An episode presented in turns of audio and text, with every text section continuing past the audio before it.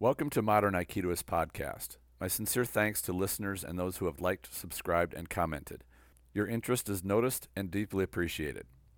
Today's topic is one that is woven deep into self defense. The lineage of Aikido and its parent art, Daito-ryu Aikijujutsu, are based in weapons work. You just cannot cover fighting and human combat without the use of weapons being part of the conversation. Ever since Neanderthal man picked up a rock or a stick to hit either an animal or another Neanderthal, weapons have been a crucial tool in protecting oneself. The reason being, it makes the job easier, much easier. That's what tools are designed to do. Who in their right mind would want to make a task any more difficult than it has to be? You need to dig a hole? Why use your bare hands when you should be using a shovel? On the topic of self defense, the situation is a little more complex than the hole digging analogy I just used. Let's get into it and find out more. Weapons can get you into deep trouble, so having a high level of understanding is very important. Let me get the obvious out of the way first. We all have some level of information distortion about weapons from what we have seen in movies and on TV. The brain has a difficult time discerning truth from fiction. What it sees, it tends to believe. Even if we say that we know a fight scene isn't real, since we see it, we tend to think that it could be reality. Some fight choreography is superb and makes fight scenes both very dramatic and plausible looking. We see things like a smooth knife disarm and we think it would be quite possible to do. The reality of knife attacks and knife fighting show that knife disarms are highly unlikely. The difference between Hollywood and reality can be lethal if you take the wrong approach when it really matters. Because of the image of knives and pistols which movies and TVs portray, people are drawn to them like magnets. Not to say that these tools are not very good at giving you a tremendous advantage in a real violent conflict, because they certainly are. They can also pose some problems. How could having the advantage of a weapon in a fight be a problem? Well, there are two potential problems here. First is if you're in a fight and you are carrying a deadly weapon, that fight now has a deadly weapon in the mix. It doesn't matter if you brought it in or your attacker did. It also doesn't matter if you never drew the knife or the gun that you're carrying. In the midst of a tussle, it very well may be that either of you could get your hands on it. It could fall out onto the ground or be grabbed from you. It probably would not happen from a disarm once you drew it, but a weapon is now in play. That brings up the second problem, which is that the discovery of a deadly weapon in a fight becomes known, it raises the ante of that fight. If a fight was a lower intensity tussle, the stakes are now much higher when a deadly weapon comes into play. Things get very serious when that happens. It can mean a serious escalation in the level of violence and intensity. No one wants to get cut, stabbed, or shot, so they will fight harder to keep that from happening. That brings up another reality of real fights. The introduction of a deadly weapon can make the other person quit and run away. If they realize that they could die in the next few seconds, they may just decide that this fight is not worth dying for. We see this in video surveillance footage pretty consistently. I think this is a major reason why people like the idea of carrying a knife or pistol because of the feeling that merely brandishing it will scare away an attacker. It's a reasonable belief, but there is some danger here too. A weapon is not a talisman, which is to say that if you draw a weapon, you better be ready and capable of using it. You should never bring out a weapon in the hopes you will merely scare someone off. If someone calls your bluff and you don't know how to use that weapon, things will likely go horribly wrong. What if the other person has a weapon and you haven't seen it yet? If they do and you bring yours out, they will very likely bring theirs out. If you don't have the will to use yours and they do, then you will likely lose. If at that point you could run, well, why didn't you run in the first place? People who are experienced with using weapons have a different approach than the show the weapon to end a fight plan. Instead, they never want to show the weapon. You should feel it before you see it. People like this are at a level of deadly well past the average normal peaceful person. Such a person might be a street thug with questionable morals or a well trained soldier with excellent character. The choice of how to use a weapon is more a matter of method than of conscience. This can seem odd to people who have not been in dangerous and life threatening situations. The idea that you might have to seriously injure or kill someone to protect yourself is kind of an alien concept. It's one thing to watch it on a screen or imagine it in your head, but as I said before, these are not reality. I bring up knives and pistols first because these two are by far the ones most people think of when it comes to personal protection, usually pistols being the most popular but both qualify as deadly weapons, which is a legal designation. I'm not going to get into the weeds of legal definitions here, but since I'm going to be talking about non-lethal weapons shortly, I think it's worth mentioning. The level of damage that a knife or a gun can do is very high. Neither tool are well suited to scaling back the amount of damage you want to do to someone. A knife is a little better than the gun in this regard. You can choose to cut someone's forearm, which is less injurious than stabbing them in the chest or neck. One might think that shooting someone in the leg would be less serious than shooting them in the chest or the head. Again, this is a Hollywood created illusion more than it is a reality.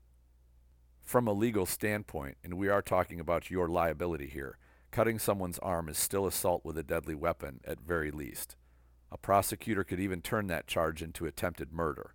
If your opponent has no weapon, a legal case could really start to go bad for you. I'm referring here to the U.S. legal system but there are many cases where people appear to be justified in using a high level of force to defend themselves, but are subsequently found guilty and spend a great deal of time in prison over it. Again, I'm not going to go deep into the legal weeds here, but we have to realize that going through a trial and perhaps dealing with a prison sentence are serious life-impacting events. Because of this, your judgment better be very sound and you are very well trained so that you can avoid both the short-term threat of your safety and the long-term threat to your future. I wish we lived in times where victims of violence would not become victims of the legal systems they live under, but that's just the way that it is. You may be wondering about non-lethal alternatives. One of the most well-known non-lethal options for self-defense is mace or pepper spray. Some even say to carry aerosol cans of wasp killer or some other common toxic chemicals. I've not heard of any successful results using improvised sprays such as wasp killer, but have heard of a few instances where mace is effective. Unfortunately, I've heard more stories where it didn't work than instances where it did work. It's easy to miss with using a spray. You can spray other people that you weren't intending to spray, or even have it merely enrage the attacker without actually stopping them. I wouldn't count on mace or pepper spray to be reliable. Another non-lethal alternative are stun guns. A stun gun is a short stick or a wand with an electrode on it to deliver a significant shock to an attacker. They're kind of like a taser, only a taser shoots the electrodes out to a target from a good distance away. The problem with a stun gun is that you have to be in close range to use it. In that range, do you have the hand-to-hand skills to successfully touch your attacker with it? Also, what if he's trying to stop you from doing so? The level of complexity has now increased drastically and the chances of success drop significantly. If your attacker is larger, stronger, and faster than you, the stun gun will be pretty ineffectual. The other thing about a stun gun is that it might have trouble delivering an adequate shock through multiple layers of clothing. This means you would have limited target areas to place it, usually ones that are hard to get at, such as the neck. I don't recall any stories of people using stun guns successfully, although they may be out there. Therefore, I would be very dubious of them being useful for self-defense. Mace and stun guns are more gimmicks than they are real tools. Now we get to slightly more valid self-defense tools. These are Kubotans, collapsible batons, canes or walking sticks, saps, blackjacks, brass knuckles, and other force multipliers. Each have their own advantages and their drawbacks. One thing they all have in common is that they require base hand-to-hand skills in order to use them effectively. None of these will work at all unless you are confident enough to function in hand-to-hand -hand fighting. Without training, this will be virtually impossible. No tool will be useful unless you know how to use it.